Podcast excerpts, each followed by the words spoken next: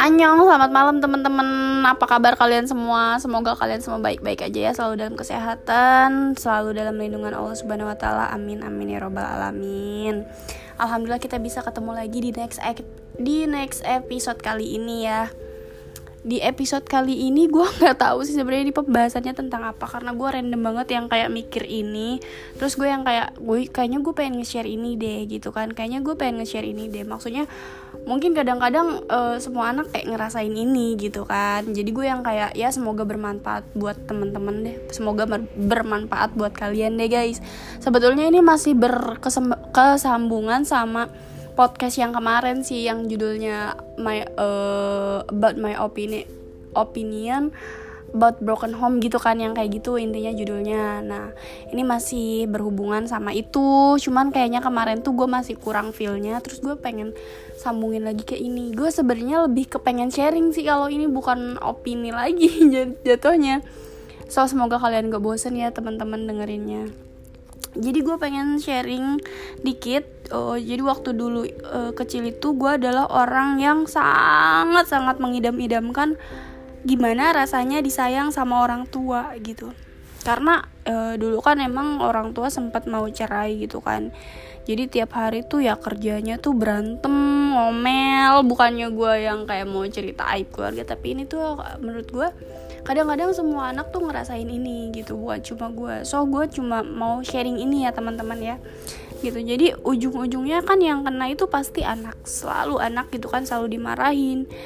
Apalagi kalau misalkan uh, eh, gue kan itu kan uh, anak kedua lah ya gitu kan. Gue selalu ngerasa dibedain sama kakak sama adik gue gitu. Karena posisi gue anak tengah istilahnya dari kecil gue udah punya mental itu udah down banget gitu kan. Tiap hari yang tiap hari itu mungkin gue udah sering banget minta ke Tuhan ya Allah ambil nyawa gue ya Allah. Apalagi kalau misalkan pas lagi hujan ya Allah gue pengen kena petir sampai yang kayak gitu ya astagfirullahaladzim murtad banget sumpah.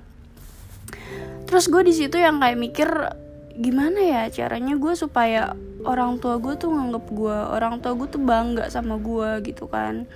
Jujur dulu uh, yang waktu broken home itu kan ya istilahnya mungkin ini terbilang broken home ya itu gue waktu masih SD jadi itu ngaruh banget bener-bener ngaruh banget ke ya gue waktu SD gue sampai jarang banget masuk sekolah. Mungkin gue masuk sekolah itu ya sebulan antara 3 sampai 4 kali. Karena gue jujur waktu SD itu nggak berani ngungkapin siapa diri gue sebenarnya karena gue ngerasa minder nih sama orang-orang yang hidupnya itu kayaknya sempurna gitu kan yang kayaknya nggak ada masalah mereka sama keluarganya. Sementara gue kalau uh, orang tua gue waktu itu gue nggak tahu mereka di mana jadi gue yang kayak dititipin di nenek gue. Sampai pernah e, gue waktu SD itu cuma bawa roti gitu kan gak dibawain uang karena waktu itu gue nggak tahu tuh orang tua gue di mana gitu kan. Dan gue diurusin sama nenek gue gue dan gue tuh yang kayak sayang banget lah sama nenek gue kayak gitu. Terus uh, jadi SD itu gue dapat peringkat 21 dari 21 mahasiswa tapi ya karena keadaan gue yang kayak gini yang gue ngerasa aduh gue kayaknya nggak guna banget deh buat orang tua gue gitu kan. Kayaknya gue emang senyusahin itu ya buat mereka sampai gue kayaknya kena omel mulu nih sama mereka gitu kan. Dibanding kakak dan adik gue tuh yang aduh jatuh kan. Yang sering kena omel tuh pasti gue gitu kan. Kayak gitu. Ya jadi tapi keadaan ini tuh justru memotivasi gue gimana caranya gue harus jadi orang pinter nih gitu kan. Jadi setelah gue lulus SD pas masuk SMP itu gue berusaha mati-matian gimana caranya gue harus masuk 10 besar. Tapi sempat beberapa kali gagal sampai akhirnya gue ngedown gue nyerah gue putus asa sampai akhirnya gue memutuskan untuk udahlah gue nggak mau sekolah. Sampai kayak gitu. Dan waktu itu posisinya gue ditinggalin sama kedua orang tua gue gue dititipin di uh, asrama sambil sekolah sama teteh gue sama kakak gue tapi uh, di situ gue ngerasa yang pas gue nggak dapat dapat 10 besar tuh gue ngerasa bodoh banget gitu kan yang kayak buat apa deh gue sekolah kalau memang misalkan ujung-ujungnya gue bodoh banget gitu kan nggak pernah bisa nih gitu kan ngecapai ini. Kayaknya emang otak gue nggak nyampe situ deh gitu. Gue sempet yang kayak gitu gitu kan. Tapi pada akhirnya gue udah putus sekolah tuh seling berapa bulan gitu kan. Ya pada akhirnya gue mikir lagi gue takut gue takut banget sama yang namanya penyesalan. Jadi dulu tuh gue udah sering banget nyesel nih sama apa-apa yang gue lakuin dan gue takut. Dan gue tuh yang kayak mikirin kata-kata orang tua gue mikirin kata-kata teman-teman di sekitar gue mikirin kata-kata umi yang ada di asrama gue dia bilang gini lu nggak akan nyesel sekarang tapi lu akan nyesel nanti ketika dewasa. Dan gue mikir ke situ gue yang kayak mikir ke depan aduh gue nggak mau nih. Ya ada yang namanya penyesalan dalam hidup gue karena itu rasanya nggak enak banget. Jadi gue yang kayak akhirnya memutuskan lagi nih buat sekolah lagi. Tapi akhirnya nggak ada nggak ada tuh sekolah yang mau nerima gue ya kan? Mampus nggak lu?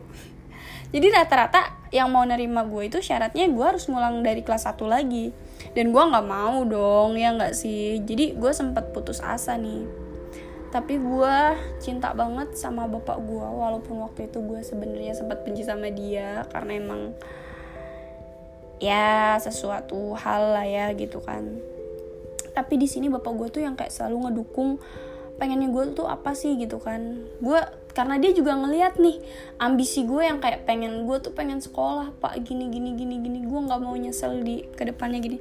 Mungkin dia ngeliat kan wah ambisi anak gue gede nih. Kayaknya dia beneran serius deh. Akhirnya ya bapak gue bantu bantu gue cari sekolah yang bisa nerima gue biar gue lanjut ke kelas 2 kan. Akhirnya nemu tuh sekolahnya biasa aja. Bahkan sering banget diledek sama orang kan karena sekolahnya tuh yang kayak ya bed lah ya gitu kan. Tapi gue bersyukur gitu bisa masuk ke situ karena ya cuma sekolah itu yang mau nerima gue gitu kan buat lanjut ke kelas 2 gitu.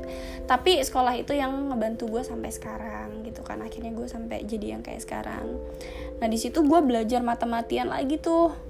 Pokoknya gue selalu belajar itu sampai jam 12 jam 12 gimana caranya gue tuh supaya gue ngerti gitu sampai gue chat-chatan sama temen gue ini apa sih rumusnya gimana sih? Kayak gitu kan. Dan alhamdulillahnya gue masuk 10 besar terus. Sampai akhirnya gue lulus SMP dan di SMK pun gue begitu gue nerima beberapa penghargaan. Gue dapet juara dua nyanyi gitu kan gue dapet juara dua pidato dapet juara satu lomba cerdas cermat bahasa Indonesia gitu kan. Tapi waktu itu uh, mama gue kan emang nggak setuju banget gue sekolah ya. Mama gue tuh tipe kalau orang yang lu tuh harus ke asrama lu harus ke asrama gitu. Yang kayak islamik banget lah ya. Tapi gue yang kayak gue pengen sekolah. Kalau bisa gue pengen sekolah sambil asrama tapi bapak gue nggak setuju karena belum tentu lu kuat kata bapak gue kan gitu. Tapi di situ mama gue tetap yang kayak I don't care kayak gitu kan. Dia nggak peduli nih mau prestasi apa yang lu dapat karena dia sempet nggak setuju kan gue sekolah. Tapi gue ngelihat ada kebanggaan dari bapak gue. Jadi bapak gue di situ yang kayak wah anak gue udah ada kemauan nih gitu kan. Jadi dia ngedukung gue gitu. Dari yang tadinya dia nggak istilahnya dibilang tuh dia nggak care lah ya sama gue. Jadi gini teman-teman bokap sama nyokap gue itu kalau bisa dibilang dia tuh lebih care-nya itu ke adik sama tet, uh, kakak gue gitu kan. Tapi di sini gue caper nih tapi capernya itu ya dengan cara gue gimana caranya tuh capernya tuh ya kayak gini gitu kan. Jadi di situ gue terus-terusan berju uh, bapak gue tuh yang kayak ya udah deh gue berjuang deh dukung kemauan uh, anak gue nih gitu kan sampai waktu itu gue nggak punya laptop gue main ke temen gue waktu itu. Eh ini cerita SMP SMK deh bentar-bentar jadi bapak gue terus terus berjuang terus terusannya berjuang dukung kemauan gue apalagi dengan ngelihat keinginan gue yang besar banget kan gitu. Gue dulu kalau ada PR akuntansi kalau PR-nya belum selesai sampai jam 12 jam 12 pun gue nggak akan tidur. Mungkin di situ kadang-kadang bokap gue lihat anjir gitu kan anak gue punya ambisi yang seperti itu. Mungkin dia ngelihat yang kayak kayaknya ini orang bisa deh gitu kan. Jadi saking gue pengen buktiinnya ke orang tua gitu kan. Saking gue yang kayak mah pak anggap gue dong gitu. Gue tuh yang kayak dulu tuh aduh ya allah pengen banget gue dipeluk mereka pengen banget gue disayang mereka gitu kan. Jadi itu yang gue lakuin dan alhamdulillah selama SMK pun ya gue juga tetap masuk 10 besar gitu kan sampai gue kalau misalkan ada apa-apa uh, guru akuntansi gue selalu manggil Sapia contoh ini Sapia Sapia Sapia alhamdulillahnya. Kayak gitu teman-teman. Terus yang kayak sempet waktu PKL itu kan gue nggak punya laptop. Akhirnya gue main terus tuh ke rumah temen gue buat ngerjain laporan PKL sampai maghrib. Dan itu bapak gue ngejemput gue sambil hujan-hujanan dan itu hal yang tersedih itu hujan-hujanan di tengah jalan tiba-tiba motornya mogok teman-teman sementara ke rumah gue itu masih jauh. Karena posisi rumah gue dari rumah temen gue itu jauh banget emang. Dan itu posisinya maghrib. Bayang dong kayak gimana. Terus bapak gue yang kayak nyari bantuan nih. Dia untungnya ada kayak rumah warga gitu ya namanya kampung kan kadang-kadang kan hutan terus kan. Akhirnya di tengah perjalanan itu uh, ada rum satu rumah warga dan ternyata bapak gue uh, sorry dan ternyata bokap gue tuh kenal sama dia gitu kan. Terus dia yang kayak minta tolong anterin anak gue dong. Gue dianterin pulang terus bapak gue nuntun motor gitu kan sambil hujan-hujanan sampai ke rumah nggak apa-apa yang penting anak gue dianterin. Ya allah di situ gue yang kayak ngerasa pak kalau misalkan suatu saat gue sukses orang yang pengen gue bahagian itu lu gitu kan. Terus gue sadar sih waktu itu kan emang bokap gue kan salah gitu kan sempet kayak pengen cari cewek lain lagi. Jadi ke, mungkin ya kekesalan yang ada di nyokap gue itu melimpah ke gue karena mungkin bap, uh, dia ngelihat bokap gue nggak dukung gue banget gitu kan. Sementara kan istilahnya nyokap gue tuh keadaannya masih nggak suka lah ya sama bokap gue jadi yang kayak dia marah nih pas gue pulang ke rumah. Ngapain pulang malam-malam gitu kan? Sekolah aja terus dipikirin kayak gitu kan. Terus yang kayak mana? Bapak lu gitu kan. Di belakang terus gue yang kayak diomelin astagfirullahaladzim Sapia lu bener-bener mau matiin bokap lu ya? Kayak gitu kan. Dia ya Allah itu yang kayak aduh pengalaman yang begitu sedih. Cuma nggak apa-apa ya untuk buat gue share aja gitu kan. Intinya kayak gitu. Tapi gue uh, terus apalagi ya? Terus akhirnya gue kayak pengen udah lulus SMK nih gue pengen kuliah gitu kan. Gue sempat minta ke orang tua gue tapi ya gue tau lah ya keadaan mereka kayak gimana gitu. Gue istilahnya gue masih bisa lulus SMK aja itu gue udah bersyukur banget gitu kan. Gitu. Terus sampai akhirnya gue lulus SMK gue nggak mau nganggur lama-lama. Jadi gue cari kerjaan nih apa aja gue kerjain. Yang penting tuh gue nggak di rumah gitu. Terus gue yang kayak di Jakarta itu adalah orang yang nggak mau ceritain masalah apa pun ke keluarga gitu. Karena gue ngerasa yang kayaknya ini sesuatu hal yang nggak penting nih untuk diceritain. Maksudnya yang kayak uh, apa ya mungkin keluarga gue juga belum tentu peduli. Dan pikiran gue yang ini tuh salah bener-bener salah banget teman-teman intinya semua orang tua itu sayang sama anaknya. Intinya gitu. Jadi gue nemu titik di mana gue bener-bener ngerasa nggak bisa nahan semuanya.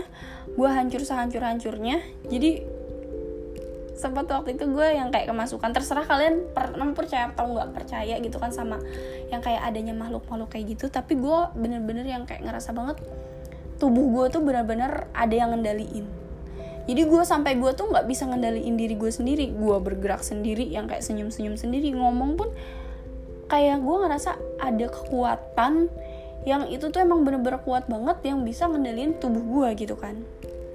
Kayak gitu. Dan saat ini gue baru ngerasain semua yang gue pengen waktu dulu. Oh ya jadi gini. Jadi teman-teman kalau misalkan kalian punya masalah atau apa pun jangan pernah dipendam sendiri jangan pernah dipendam sendiri. Please kalian ceritain ke siapa aja. Entah itu ke temen ke siapa pun deh orang yang kalian percaya. Karena gimana ya? Itu tuh pasti akan meledak sewaktu-waktu kapan pun itu. Gue pun kaget ketika melihat istilahnya kok keadaan gue kayak gini. Yang awalnya gue nangis tiba-tiba gue ketawa sendiri ya kan? Terus gue nangis lagi sekencang-kencangnya itu posisi di mana gue nggak mau keadaan kayak gitu tuh terulang lagi sama gue itu posisinya lima hari berturut-turut. Dan di situ semua orang yang kayak kumpul keluarga gue yang kayak ngehibur gue lah ya tiap hari.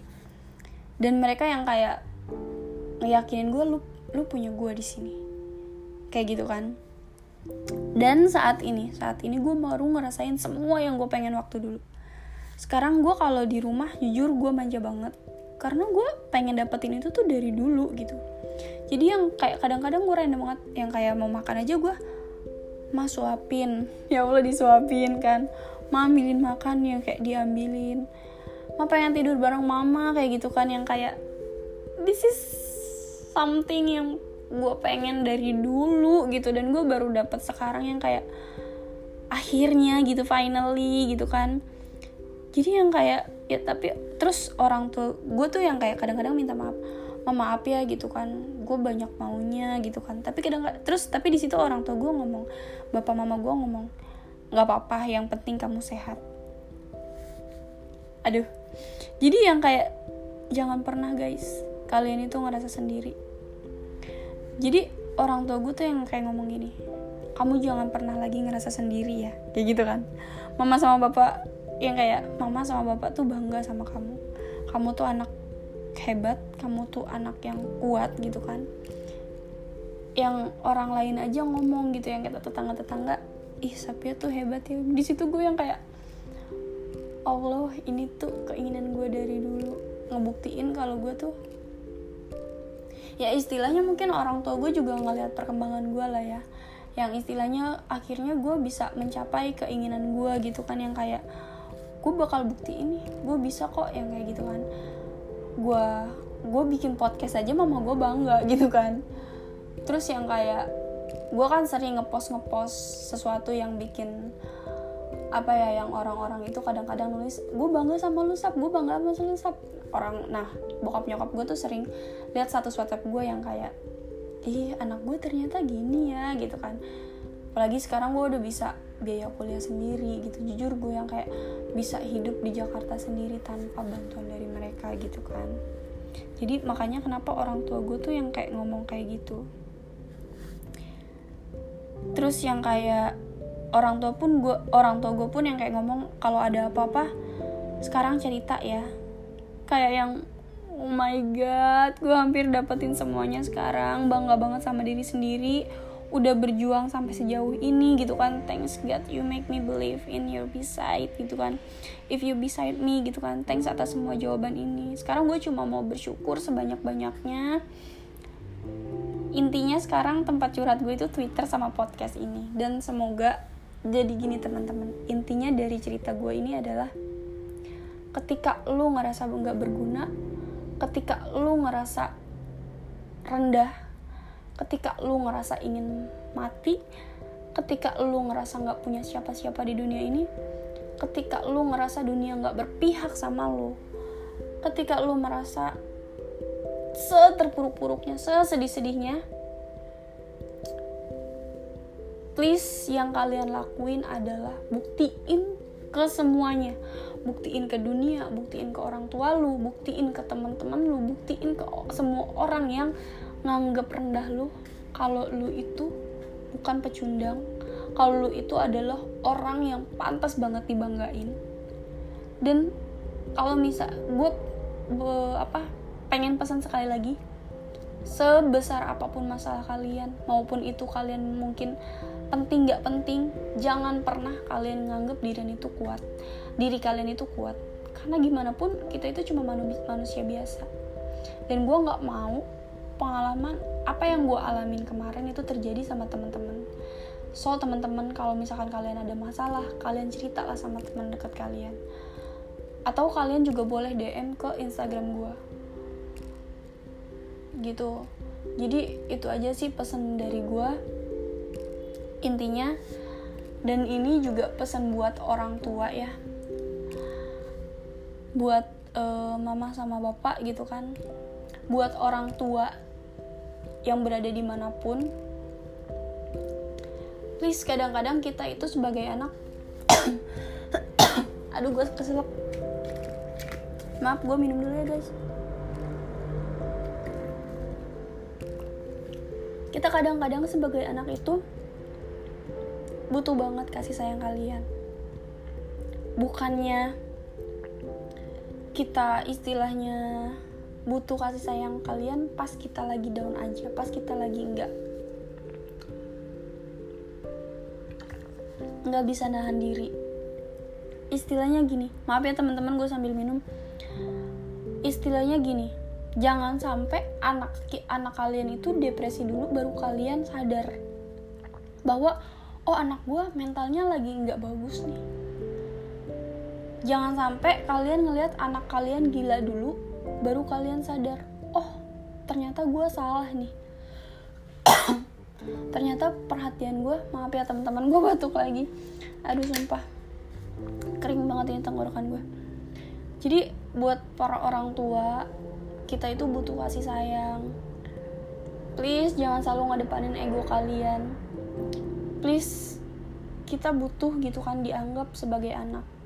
Please apresiasi appreciate lah sekecil apa pun yang ingin kita lakukan. Karena kadang-kadang kita itu ngerasa nggak berguna. Terus ketika kita misalkan menghasilkan sesuatu kalian nggak appreciate itu justru malah bikin kita semakin gak berguna. Karena kadang-kadang respon orang dalam itu jauh lebih menyakitkan. Gitu. Jadi buat ibu atau bapak nih buat para orang tua please lebih care lagi ke anaknya. Jangan egois. Itu kan kita pengen nih. Kalian lebih care lagi sama kita supaya apa? Supaya kejadian yang kayak anak-anak yang lari ke narkoba gitu kan. Anak-anak yang larinya ke klub malam. Anak-anak yang larinya ke bunuh diri. Itu nggak ada gitu. So please kita butuh. Kalian ngerti kita. Kalian ada di pihak kita jangan selalu kalian nyetir kita buat selalu ngikutin kalian. But jadi istilahnya kalian juga sewaktu-waktu harus ngikutin kita wahai para orang tua. Itu aja semoga pesan ini nyampe ke teman-teman yang lagi ngerasain ini dan semoga pesan ini nyampe ke para orang tua yang mungkin pernah melakukan ini ke anaknya. Intinya jangan sampai anak kalian itu ngerasa gila dulu baru kalian care Oke, okay, see you teman-teman di the next episode. Semoga kita selalu diberi kesehatan. Good night.